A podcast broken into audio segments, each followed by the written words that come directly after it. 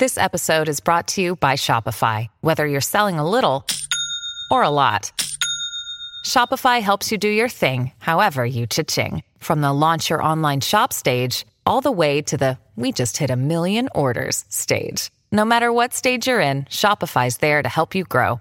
Sign up for a $1 per month trial period at shopify.com slash special offer, all lowercase.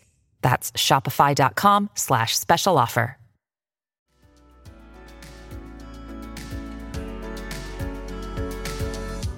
This week's invite only guest is the Traitors star Mollie Pearce, who had more than 6 million of us rooting for her to win the BBC show last month before being beaten by Harry Clark. She opens up to us about the moments after her crushing loss, when Claudia Winkleman quite literally beat a door down to console her and she confronted traitor Harry. Yes, we'd have liked to see that one too.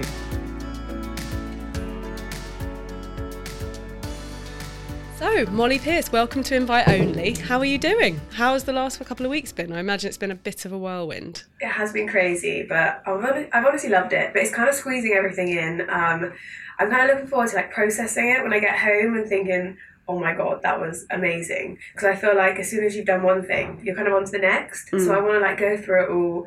Um, like really process what's happened, but it's it's been incredible. I feel really lucky. And what's been the highlight so far? Like you've been on red carpets, events, what's been going on? Um, I mean, I've had loads of like highlights. I think Uh, the Radio Times party was really really cool. So who was there? Tell us. God, there were so many people, and I'm like really bad with names as well, so I won't go into it. but um, yeah, that was that was really fun, and I suppose it's just like I've never been to anything like that before. So. And what is the response like in those parties? Like, are the celebs actually coming up to you and asking for selfies with you? This is the thing; it's so crazy because when I've gone to these things, I've always felt like, oh, no one's gonna know who I am, and like I'm gonna look really out of place. But everyone's been so lovely and like really welcoming to us. Um, so yeah, we've been really lucky, I think, because of obviously the show did so well. We heard you were kind of a little bit mobbed at the Radio Times party. It's about every two feet you're getting stopped by somebody for a selfie. I think Louis Theroux, Lenny Henry, all these kind of people were really Yeah. keen to to meet you. It was crazy, but it was it was really fun. I, I suppose it was nice because we got the chance to speak to everyone. Because sometimes you can feel like a bit intimidated, like going up to people that you've seen on TV for so many years. So yeah, no, I think we're really lucky in that sense. And in a network like that, you're suddenly thrust with like Louis Theroux makes documentaries. Has anyone sort of come up to you and talked about opportunities or working together or collaborating on anything? Um, yeah, a little bit. I think especially with the awareness side of things, um, which is like really important to me as well. So I think that would be great.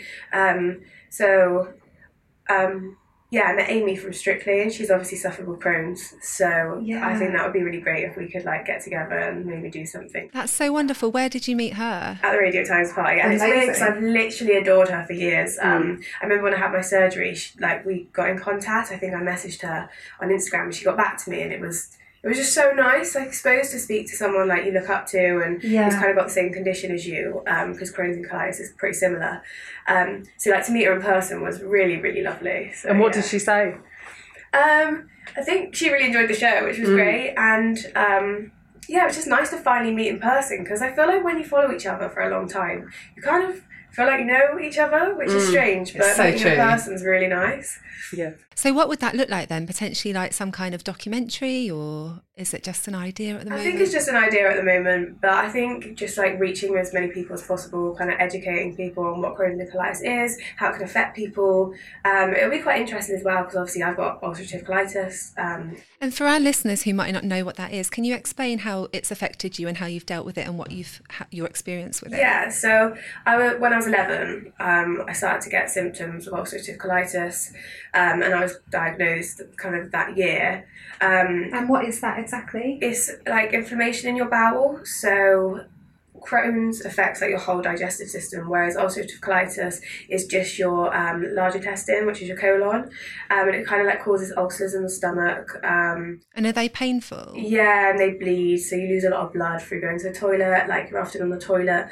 I think 20 times a day. Is that can that be quite unexpected? Can you be in the middle of something? Oh, and yeah. Oh, like- that must be so debilitating. It was, and I think growing up, obviously, I had it in my teenage years, which was quite embarrassing for me. Like, I found going to school quite hard, like, and I would have accidents sometimes because you don't really have much control, um, especially when you're in the middle of a flare up. And even like when your flare up's being treated, the side effects of the medication was awful as well. Um, so yeah, for a long time, I like didn't feel. how did you cope with that at school? Because it is so difficult at school anyway. Yeah, it's Um, hard enough to be a teenager, isn't it? Yeah. Did you like talk to friends and did once people were aware of what was happening, were they more understanding or how how did it?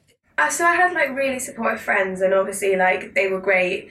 But I think because it's such an embarrassing illness, well, I used to find it embarrassing. I don't anymore. Like I'm more than happy to speak That's about so it now. Uh, but it did take me a while because at 11 years old, like I just felt a bit shy about it. You don't want to be telling everyone like you're having accidents at school and stuff like that.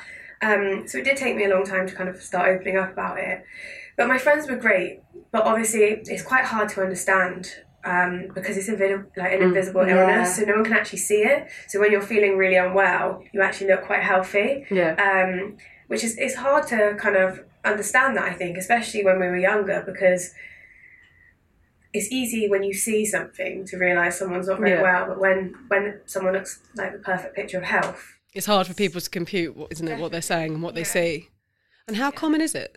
yeah, I think it's quite common. I think it's um, less common in younger people, but Mm. yeah, no, a lot of people suffer with like IBD because obviously some people have like irritable syndrome. Well, I've had that before on, on obviously not a huge scale, but that was bad enough, honestly. Like, I, yeah, because it can affect you. You could be in a meeting, and I, I remember how awful that was.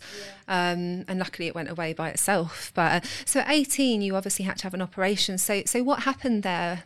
So, like I said, I was pretty poorly on and off. Um, treatments didn't really work for me. Um, it's interesting, my dad has ulcerative colitis as well, and treatments seem to really work for him. Like, if he has a flare up, um, he can go on a treatment and he's normally in remission for like quite a long period of time, which is great. Whereas for me, like, I would go on steroids to get me better. And then I'd go on a new treatment, and within six months, I'd had a flare up. I like was having a flare up again, and it would be the same routine over and over again. And presumably you're having the side effects along the way. Yeah, exactly. And the side effects of the steroids are just What are they? awful. So some of the worst ones, they call it like a moon face.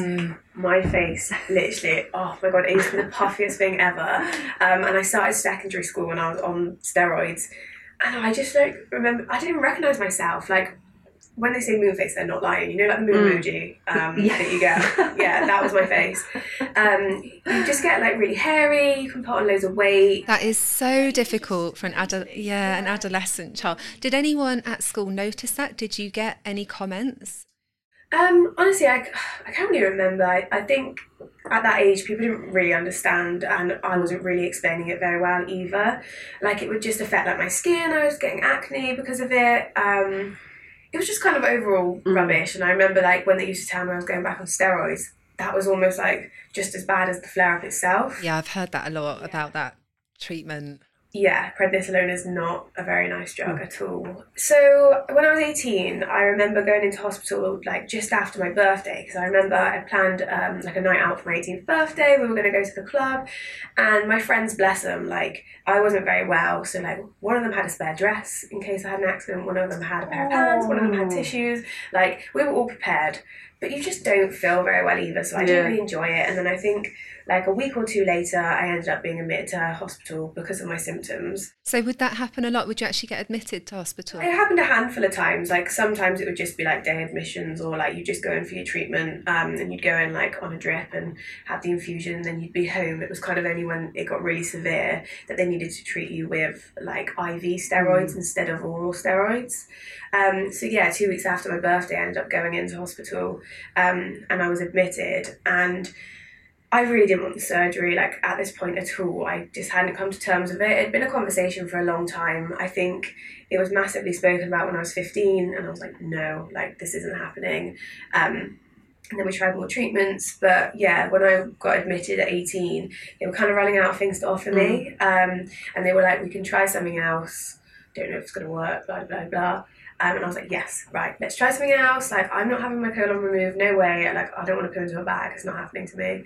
And then I think six months later, I was like back in hospital, and this was like a really severe flare up that I had. I was in loads of pain, and like my anxiety around not being around a toilet at this point was so bad because I was having accidents like daily, pretty Were much. you have? Would you have? If you weren't near one, would you sort of feel? Would it be sort of panic attack level? Oh yeah, like constantly. I mean, I was I wasn't leaving my house very much. Like I wasn't going to college anymore. Um, it was just really, really rubbish. Like so for a much to go time. through in those years. Yeah, yeah, and then that was kind of COVID time, so I hadn't been leaving the house much anyway. But like, even going on a daily walk, Mm. I was having accidents, and it's just like you can't live like that. Do you know what I mean? And but I think because I'd been living like it for so long, it just became a bit normal, like dealing with them things. Yeah. Um, so yeah, I mean, once I had that second admission, um, admission to hospital, they kind of said like, you know, we really think the surgery is the best is the option now. Yeah, they were like, we don't really have much more to offer you, and we're worried that if you don't have it now, like in a couple of months, your colon could erupt, and that means like emergency surgery, and that often means they can't do keyhole as well, so your scars kind of all the way down your stomach. Gosh. Um, and then they said, look, we have treatment. It's got a very low percentage of working, and I was like, no, like get this out of me Yeah, now. I was yeah. like, I'm, I'm done. uh, yeah, I was like, I'm so done with this thing. Yeah. Please, like rip it out. I don't care what we do with it anymore. Um, so yeah, then I think I went down to surgery like the next day. So And how has that changed your life? I think for me, I always saw it as such a negative, which is so crazy looking back now because it has helped me so so much. Um, obviously, it was quite a big surgery, so like the recovery was pretty hard. Um, but once I got home from hospital, it just kind of went up and up and up really quickly. Um, like I remember my dad took me to McDonald's because I'd been craving one like so so bad, and we got a drive-through and we sat in the car. I never would have done that before because I would have had to have been inside so that I could go to the toilet. Like Oh, I love you know that. what I mean? Mm. And I was sat there and I remember eating my food like, I don't need the loo and I'm not panicked because I know I'm not going to have an accident. Like, Must have felt like the whole world just lifted off your shoulders. yeah. And I think that was one of the first times I kind of been out because I was still recovering, but we were just like, oh, we'll just go grab some food. Um, and yeah, like I think that was kind of when I thought, okay, maybe this could be a good thing. So imagine at first you almost think a stoma bag would maybe harm or dent your confidence, but actually it sounds like your confidence built from that point onwards. Yeah, it definitely did. And I think once I started to feel a bit better, I started like trying on clothes and stuff like that because I thought I was going to have to change my whole wardrobe. And I remember putting on a pair of jeans and like high waisted jeans, and you couldn't see it. And I was like, I like ran down to my mum. Like, oh my god, You can't I've see jeans." And I was like, I've got jeans on. Like I've got jeans on. I never thought I'd actually be able to wear jeans again, which is so strange because it's such a stupid thought. But you do tell yourself these things. Um, and I remember like ordering some swimming costumes and like, I actually felt quite good in them once they came and it made me realise like I don't need to get it out if I don't want to. Now I'm quite confident with showing my bag Mm. off and I'll wear a bikini if I want to but at that point I guess it was just reassuring Yeah. for me that it wasn't going to completely change my style and just me like as a person and yeah I think I just started to get like myself back like massively. Why is it called Sid? I, I got asked this the other day. I don't know. I can't remember why I called it Sid. I think it just flows off the tongue like stoma. Stoma is it's better. perfect, catchy. right? Yeah, it is. And I don't know why I relate to my stoma as a he as well. Like I'm always like when he makes noise at an inappropriate time, I'm like, oh Sid, he's so annoying. eh?" but um, yeah, I think it makes it less clinical as well. So What kind of reaction did you have at the time? Was everyone kind of more noticing the change in you and not, or have you? Did you have any negative reaction? I don't think I really had any negative reaction. I mean, it was great. quite hard to get used to. Mm. Um, you go home with like this brand new, like your organs sticking outside your stomach. So it's a bit like, whoa, how do I deal with this? So I guess it was just like coming to terms with that. But I, it was still kind of um, COVID times a little bit. Like it was getting um, a little less Mm. like strict and stuff. So I guess that was kind of nice because I learned how to deal with everything while I wasn't missing out on too much with my friends and stuff like that. Uh, so I guess that kind of helped in a way. They must have really noticed the change in you as well. Like it, it must, the before and after must be really, really stark pictures. Yeah, I think it was crazy because I couldn't even like go for a sleepover or something. Mm. So just being like, oh yeah, I'll stay at your house, or like, yeah, let's go for like a meal or like some Mm. food, and I wasn't getting up to go to the toilet like three or four times. It was How does that affect you psychologically then when you can't do those normal things that your friends are doing? I guess because I had it from such a young age, I wasn't really realizing how much it was kind of taking away from my life.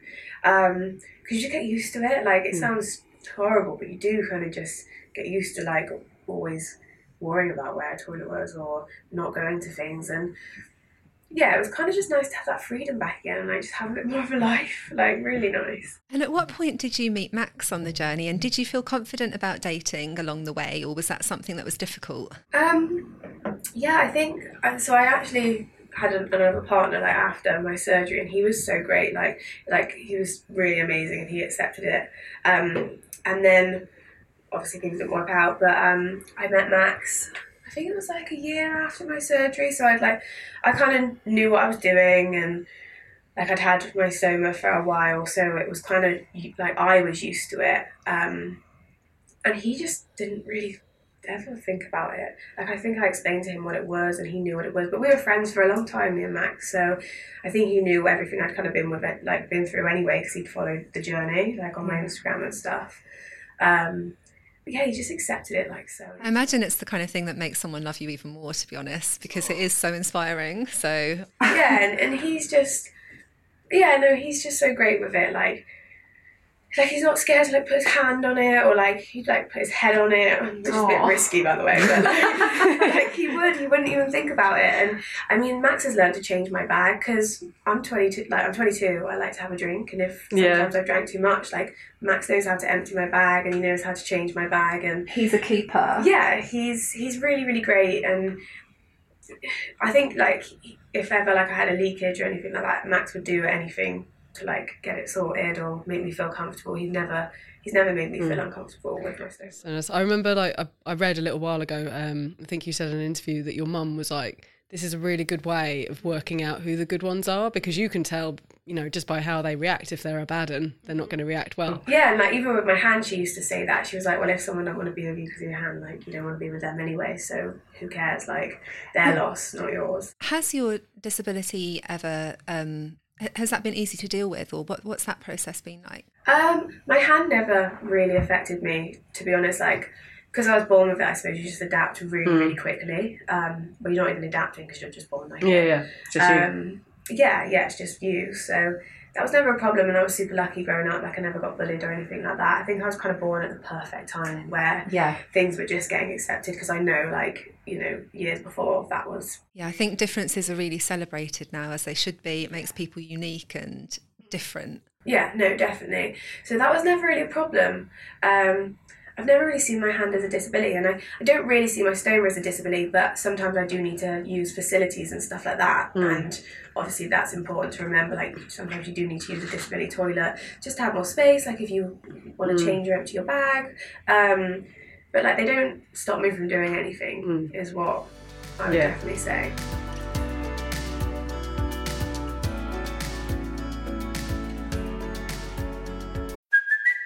It's Kaley Cuoco for Priceline. Ready to go to your happy place for a happy price? Well, why didn't you say so? Just download the Priceline app right now and save up to 60% on hotels. So, whether it's Cousin Kevin's Kazoo concert in Kansas City, go Kevin, or Becky's Bachelorette Bash in Bermuda, you never have to miss a trip ever again. So, download the Priceline app today. Your savings are waiting. Go to your happy place for a happy price. Go to your happy price, Priceline. So, how did you get into modelling? So I was like 16, 17, and this was obviously before my stoma. Pre-bag, yeah. Yeah, so um, I just walked into a shop and I basically saw a model with like one arm, and I'd never seen it before really. Like Mm. I'd never really even thought about it, and I quite liked fashion growing up, but it never really come to mind of like thinking about doing any modelling or anything. Um, but like it just made me feel great to like see someone up there. Like it just made me feel quite empowered and like, oh my god, she's just like me. That's amazing. Mm. So I kind of said to my mum like, that's what I want to do. Like I really want to do that for other people. Um, like just so other people feel like confident in their body and like just so it makes it normal. Like it Mm. just really normali- normalizes it and yeah, and then no one's really thinking about it, right? If you're seeing it everywhere, like if you're seeing them differences on TV and magazines. It's so important, isn't it, the visibility? Do you know who that model was? Yeah, um, Kelly Knox. Oh, yeah. Yeah, yeah, yeah. Um, I haven't actually met her, but I, I need to reach out to her like, You thank you so much. I Yeah. bet she's watched you. That's so crazy to think. I do need to, I'm, I'm going to give her a message actually.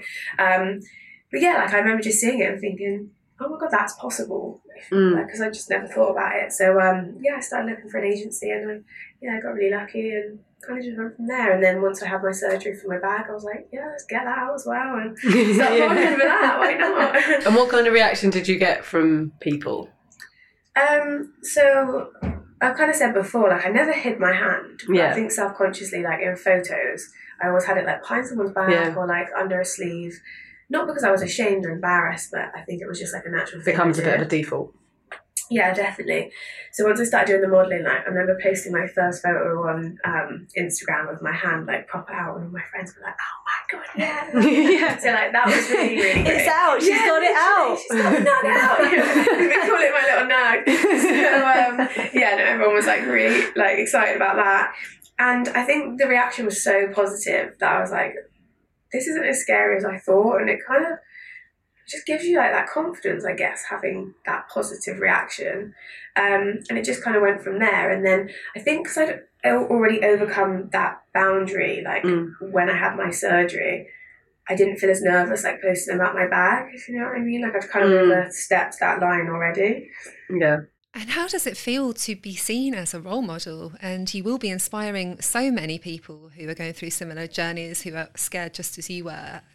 Oh yeah, no, it's really really nice. I mean, it's what I've always wanted to do, and I think that especially someone like quite young, because I felt like when when the like conversation about surgery and stomas were coming up, I felt like it was always older people that I was kind of getting put in Mm. touch with, or I kind of thought that stomas were just for the Mm. older generation. So as a young girl, I think it's quite nice to show that you can still do everything. Like especially on the show, you obviously seen me do a lot of missions and stuff like that. I wouldn't even think about not doing it because of my Mm. hand or my stoma. It was never even a question. Like I love throwing myself myself into stuff like that, and I guess it just shows people that like a stoma doesn't stop you, and you can still wear what you want. Because like I was wearing jeans and a t-shirt on the show, Mm. and and yeah, just do what you want really, and it just it will give you that your like your life back instead of take stuff away from it. Have you had people reach out to you either through the modelling or since and say, This is, I've had a similar journey? Yeah. And how has that been? I've had like hundreds of messages and I'm trying to get through them all because I do want to reply to people. Um, that has really been amazing. I think it's made it all worth it. I think that knowing you're helping people is just yeah, it's amazing. And I feel so privileged to have like been given this platform to do so. Um, I think a lot of people can feel alone like when they're gonna have surgery and especially like I said, when you're a younger person you feel like your life's just gonna be stripped away. Like your youth is kind of taken away from you, but it's, it's not. And I think that seeing me on the show has like shown a lot of people that it, it doesn't actually change anything. It can actually add to your life. With um, without obviously putting any names out there, are there any messages or any stories that have really stood out for you? Um, I had a message the other day which was really, really nice. It was um, from a mum actually, and her daughter had just had a stoma, and she said like she'd been really struggling like mentally with it and just like coming to terms with it. And then she said like seeing me on TV was really, really nice. Um, I actually also had someone who had just come out of surgery. I'm really sorry about that. Um, start again? Yeah. Yeah. Yeah. Um, I actually had another one from someone who had just come out of surgery and she was like two days into recovery and she was watching the traitors from her hospital bed. And yeah, I suppose that just gives someone so much like confidence that things are going to be okay. Because I would have loved to have seen someone on my screen with a stoma bag when I just had my surgery. So yeah, it's been super positive. And how did Traitors come about? Did you apply? Were you Um, approached? So I was approached the first year Mhm. Um, but obviously, like nothing had been shown about it. Like I didn't really Mm. know what it was, and the description unknown was quantity. so strange. Like it was like, "Do you want to come to Scotland?" Like, it was like, whoa! I was like, "No." Tell me there was a weird. bit more detail than that. Do you want to come to No, Scotland? honestly, it was like it was the weirdest message, and I was like, "What?" And um, me and Max had planned to go travelling around Greece, and so it just wasn't the right time. Really. Did you watch that series? Yes, I did. and did. you regret sort of turning it down? My um, parents came to me because um, I don't know, I hadn't been watching it from the start, and they were like, "We're watching the best show ever! Like it's best TV we've seen in years, all this and that." And then they were like, "It's the Traitors," And I was like, I'm, that rings a bell. Like I remember that. So I went back through my messages and I was like, no way. Like I've asked like if I wanted to, you know, maybe take part in that. Um, so this year I kind of went for it. How did they find you then? Uh, just for Instagram. Yeah. Yeah. So through Instagram. I love that though because the BBC are so positive about reflecting all types of people. Same with Strictly. Um, so yeah, so this time you were like, I'm definitely not turning it down. I think as well, like that's why the traitors do does so well mm. because it, it's just normal people. Like they're relatable. Mm. The cast is so diverse that like you can relate to someone's story in there because we're just all normal people. You know what I mean. And I think that is literally why the show has done mm. so great. Did you had you been approached for reality TV before? Yeah, a lot of dating shows, but I'm like, I'm looking on my account, seeing my boyfriend, and being like, oh, "Do you want to go on this dating show?" Obviously not. Like, what do you mean? Which is it's crazy. They're like, we love your Instagram. Like, you can't love it that much because my boyfriend's face is plastered all over it. I think I think that there are quite a few people that are like, oh, Love Island. Maybe we don't care so much about the boyfriend. Yeah, They do do that, don't Yeah. they? They pretend they don't have a boyfriend. It's wild, right? I know. poor, poor guys or poor girls. Yeah, crazy. But um, I think the traitors just stood out to me because it was just so different, and like the missions really, really appealed to me as well. So And what is like looking back now? Because you can see that people do struggle sometimes because it gets quite tense. There's you don't know who to trust. I can't imagine what that's like actually. Even though it's a game, you're surrounded by sort of anxiety. What, what's the most challenging part mentally? Yeah, I mean, I trusted the wrong person, as we know. So I think you do need to trust someone in there because you're just you're completely isolated. Like you don't have your friends, you don't have your family, like you don't have any other advice, and all your decisions are your own completely, which is kind of not normal because everyday Mm. life, like you, you have to call someone up, right? You're Yeah. like I don't know what to do. Um, Yes, it's quite internalized, isn't it? All that thinking. Massively. And I don't think people realise how much time we all spend together. And like a lot of the time we're not talking about the game, you know? Obviously what's shown are the conversations about who we think the traitors are or them going behind our backs or whatever. But you speak so much about like your families, your life, that you know so much about these people. It's really hard turning your back on them, like really, really hard. Mm.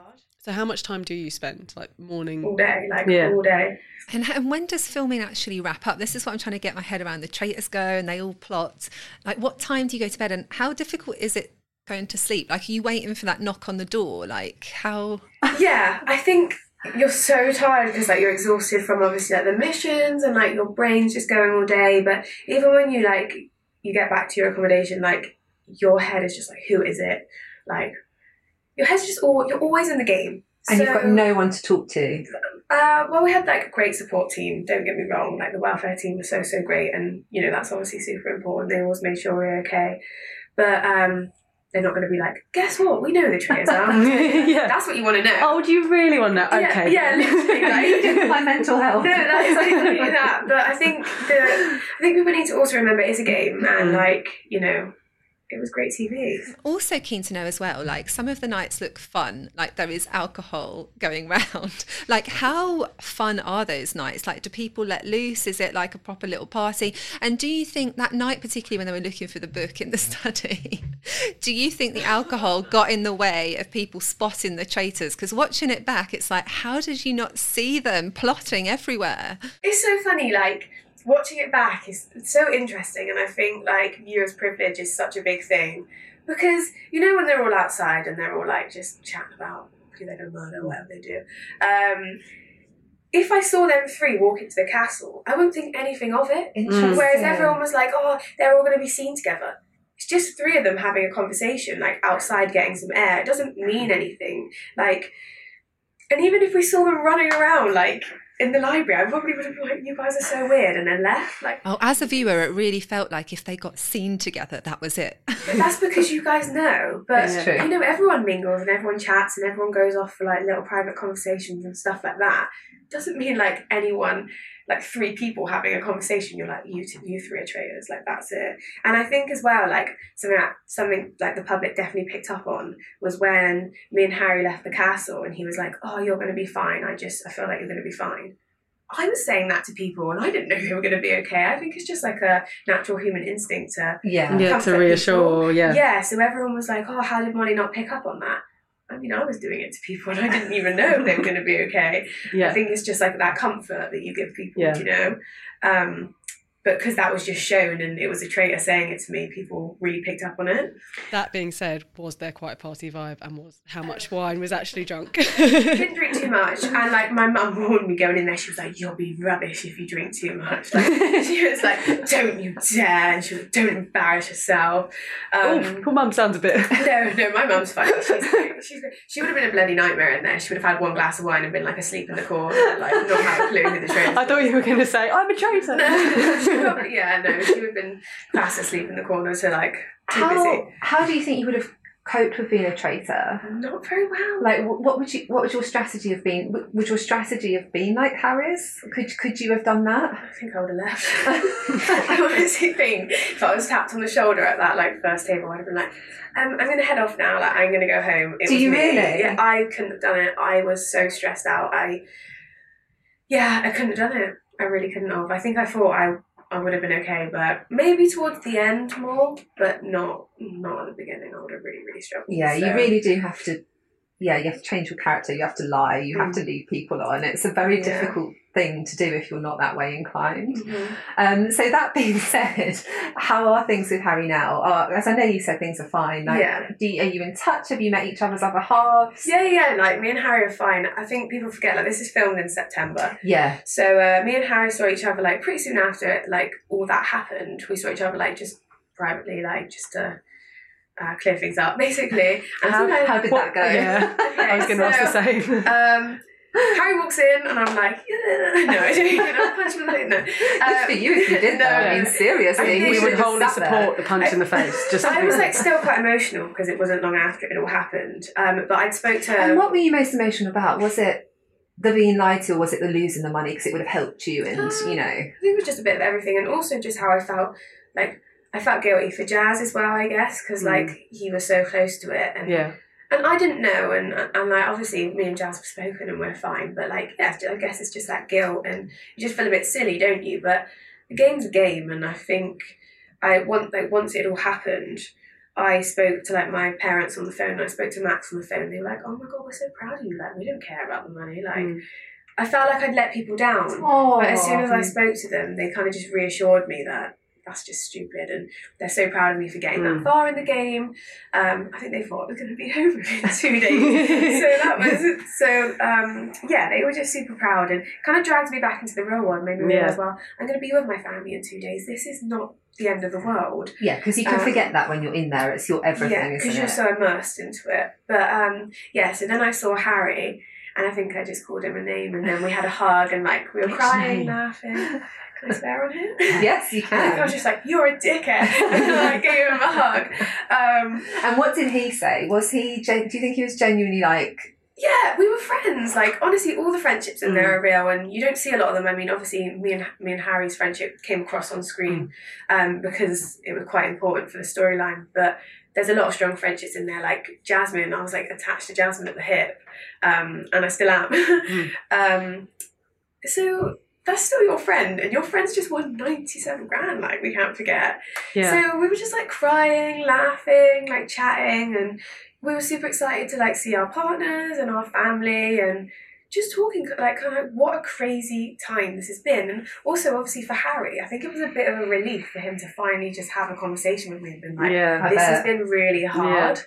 Um I mean, I'm not sure in that moment I'd be the most sympathetic No, to that, but no, I wasn't. I hear you. Don't get me wrong, I wasn't. Um, but so yeah. is this when he offered? Did he offer a holiday, or is there any truth in that? what's or- the story we with joked the about holiday? it. I think we joked about it a little bit, but it's, I'd be holding nothing. into that. Like, I'd yeah, like, you joked about this it, and then he told all of all of the journalists. Yeah, I know. I don't know. But Harry didn't owe me anything. Like, Yeah. you know, it's it is what it is. Like he won the game. Um, It like makes me laugh that the conspiracy theories are still continuing a little bit now the show's over because I think you two are on Loose Women together and there's everyone on social media being like they don't get on she can't look him in the you eye know, like it was like me, Jaz, and Harry who went to the Radio Times. Then was like they hate each other so much, and when they're like hugging each other, they're like they're so fake. They hate each other. It's been like four months, guys. Like we're so Yeah. over it now. You know, we're just happy to have this experience. And if you um, had that moment again, is there anything you would do differently? Do you think? Obviously, not with hindsight, but do you regret anything? yeah, obviously I regret wiping Harry's name off my board. Like that's obvious. That, I couldn't believe that happened. I was like, this must be for effect. There's no It's- it way wasn't. she's literally changed her mind at this Oh moment. no, I was I was immersed in it as well. I was Yeah. like, no. I was even on the edge of my seat, and I knew what was going to happen. Because it showed that you had instincts that didn't trust him at that point. Yeah, I think people find it hard to understand like why I made that decision, but basically, I trusted Harry the whole way through, as I trusted a couple of other people. But obviously, it was very clear that I trusted Harry, and um, I was never in a conversation when anyone brought up his name because I I know watching it back, obviously there was a f- few conversations where Andrew obviously was trying to like drop him in it a little bit, um, and Jaz mentioned him. I was never there, so I actually Mm. hadn't heard Harry's name, and Harry also hadn't got a vote until Yeah, that final round table. And um, when we're at that fire pit, Andrew obviously turns around and like drops his bomb. Like, I, I think you would make a great traitor. It was just really like shady. But Andrew had to vote for someone. So in my Mm. head, I was thinking, what, what's going on? Like, you can't speak to each other. And people are like, oh, it was obvious Jaz wasn't a traitor because he wanted to vote again. I know. I thought they both were faithfuls, and it was kind of like Harry was my Mm. Yeah. really close mate in there. yeah. I just found it really hard to like turn around and like vote him out, thinking he was going to stand there and be like, "I'm a faithful." I just couldn't do it. I just Mm. yeah. Well, I think you've left with your absolute dignity and morals, which you should be so proud of. Um, there was obviously a little bit of backlash um, around the time. What was that like? Yeah, um, obviously it's like super new to me. Like all of this is super new to me. Were you afraid of that signing up to the show about what might come after once you're in the spotlight? Um, yeah, I was, but I suppose I didn't realize like how much people were gonna kind of love the show and, Mm. and really be invested in it. And Yeah. I think that's been shown, and that obviously people are upset at the outcome. But in my honest opinion, I think no matter what I did that night, people would have been upset because Harry played a great game. So if he lost, people would have said I didn't deserve to Mm. win. And then obviously the opposite way, Jaz played a great game as well. So I was kind of like stuck in between two men. Like I don't know. Do you know what I mean? It kind of like Absolutely. that. So um, what was it been? What was it like, kind of watching it back with the rest of the world? I guess because I think at one point you deleted X, didn't you? I did delete Twitter like halfway through just Mm. because I don't know, I just I think you can let it get to you and I didn't want like that to ruin my experience because I had such a great time and like I look back on it and it was like the best couple of weeks of my life. So I didn't want people's opinion on like of me to change that. And like, I know who I am. They're only watching like three hours a week of us Mm. there. But like you, you kind of got to surround yourself like by, with the people that love you and actually know you and not just saw you kind of play a game. So what were people saying that you thought might kind of start to get to you? I kind of just couldn't win, I felt like, because there was obviously the first kind of half of the show, I wasn't in it that much. Hmm. And people were like, oh, she's so pointless. Like, why did they even Oh, that's cast her? horrible. Yeah, and then I think there was one round table where I started to actually speak a little bit, and everyone was like, "She won't shut up." Like she's so, and I was You like, really "Well," can't win in that one, can you? And that's what I thought, and I kind of felt like I was like fighting a losing battle, and it's quite tempting to look at these things.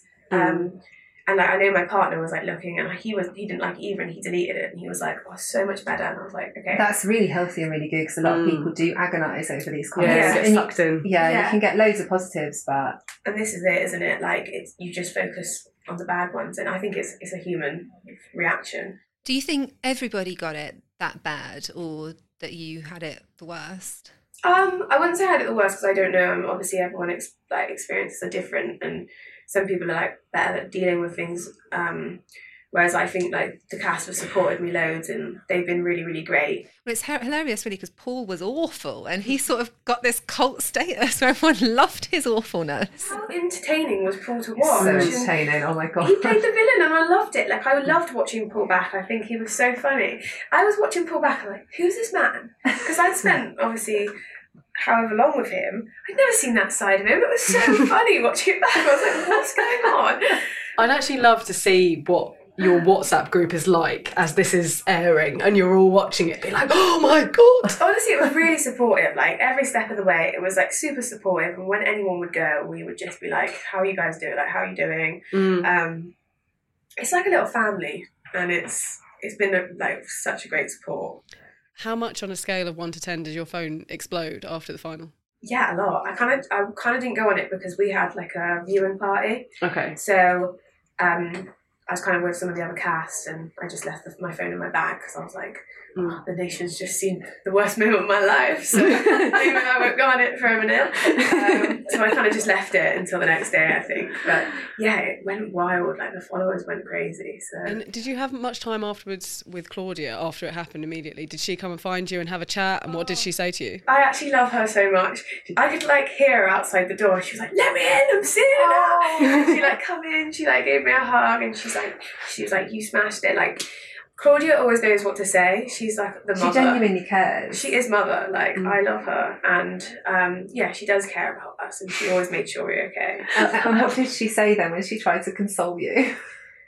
She just makes me laugh. She's so funny. I I can't really remember. It was all such a blur because I Yeah. was so emotional. But I just remember when she left, I just felt instantly better. Um, I think she kind of just reminded me it was a game, and like actually, me and Harry's friendship was was real. Mm. And as was like me and Miles, I think people forget how upset I was when Miles left. Obviously, Yeah. after the funeral, I was really, really close with Miles, and he was like such a comfort person in there. So even that was hard. I know, obviously, the final decision was difficult because Harry won, but like voting for Miles Mm. broke my heart. It was Mm. horrible. I couldn't believe it when he was a traitor. I knew we had evidence on him, but I was like, no, it's not him. I feel like he just did not want to be a traitor. Miles, I know, I think he did. I think really? I felt like he struggled with it. Do you? I Yeah. think he was a great traitor. He I- was a good traitor. Yeah. That's because I think he just couldn't actually be one Do you think? Yeah, he was. It's funny, like looking back now, when I had conversations with Miles, and I was like, "Who do you think he is?" And he's like, "I don't really know." I never even thought about it. Honestly, I was so bad at the game. Like, I was rubbish. Um, You did quite well for someone who was rubbish. yeah, Yeah. I know. I had a great track record. I never got a vote, and I never got brought up. So Yeah, imagine if you had been a traitor. I know you would have yeah, been. I would have been rubbish. I wouldn't have been myself then. I would have been so sketchy. I think. What was the highlight for you? Obviously, moving away from in it for the worst moment of your life. But like going back to that day, like that final mission was incredible, and I just remember like being in that helicopter, and being like, "What the hell?" Because it's so funny. When I found out like I maybe was going to be on the show, uh, me and Max watched the final episode again one night. We were like having a couple glasses of wine, and we got so excited. We were like, "No way! Like, imagine if that's you!" And I remember being in the helicopter, like, I cannot wait to speak to my family and Max Mm. and say like, "That was me," and Yeah. yeah, it was just the best experience ever, and I love that. Like the final five, it was it was really great, and uh, like it was so special. Do you think it can keep going? Because I feel like so much of its greatness is that it's still so new. Um, It's a bit like Big Brother, really. Like when that kept going and people know how it works, it doesn't work as well.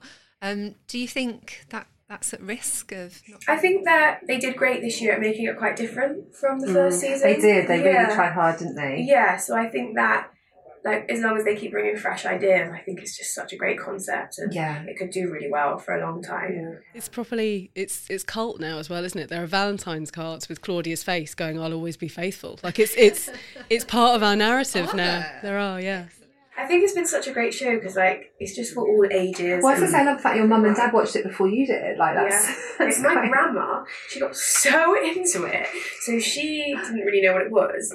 Um, and then when, once we told her, obviously, like I was going to be on the second season, she binge watched the first one, and she got so into it. Like she was watching the final of the first season, and her neighbour came round, um, and she like literally slammed the door in her face, like I've got to go and watch the final of the traitors. Like, she was just so invested in it. It was so funny, and yeah, I mean, bless her little heart. Like she got really into it, and she enjoyed this one as well. And how has life been since? Like, there's been rumours that there's a Pretty Little Thing deal in the works. So you're going to be like the next Molly-Mae. Like, what, what's been going on? Um, I'm just kind of taking all the opportunities that come up, and yeah, I mean, like I've said, I really do want to push the awareness, and I think like this platform um, is great. I'm like very grateful now that I've got that, and I can kind of hopefully help people. Um, but it's also new to me, so I don't really know. Um, I'm just gonna kind of see what happens. I think. Would you like to do more TV work? We um we heard the other day that Harry's been approached by I'm a celeb. I know, crazy, right? Mhm. Yeah, yeah, I would love to. I mean, certain things really, really appeal to me. Um, Perhaps not Love Island. No, no, Max, no, no, no. I'm, I def- definitely not Love Island. Um, I do think it would be great if Love Island did get like someone on there with maybe like a stoma bag or or some sort of disability. Well, they had I think that Tasha Ghouri, didn't they, before Yes. who with her cochlear implant? So Yes. clearly they're open to it. Yeah, no, and that's that's great, and I think that was like a really big step, especially Mhm. for something like Love Island, because everyone on there is perfect, aren't they? There So- could be more. yeah, yeah, there Yeah. could be more. Um, so I do think that would be great to see, but um, Love Island's not important. oh, you and Maxime in such a great place. Um, if you get married, you'll have to get married at the Traitors Castle. Yeah, I want to actually take my family there. Yeah, can you rent it out? Because I'm like, I'm thinking the same. I can't afford it. I didn't win the show, so no, I can't. Um, Maybe Harry can. yeah, maybe I'll ask Harry. um, but yeah, it's beautiful that castle. It was really nice, and like I feel like on TV you can't get the full Mm. kind of gist of how amazing it is. It would be surreal, I guess, to go back there and kind of without the tension and not be traumatized. Yeah, yeah. imagine what that would be like. Relaxing weekend. Yeah. I don't feel like you could ever be relaxed in that place though. Like that round table room. So is that real? Does that like exist there, or was that created for the show? Have to go and find out. Yeah. See if it's still there. It's quite stupid. Don't ask I don't have a.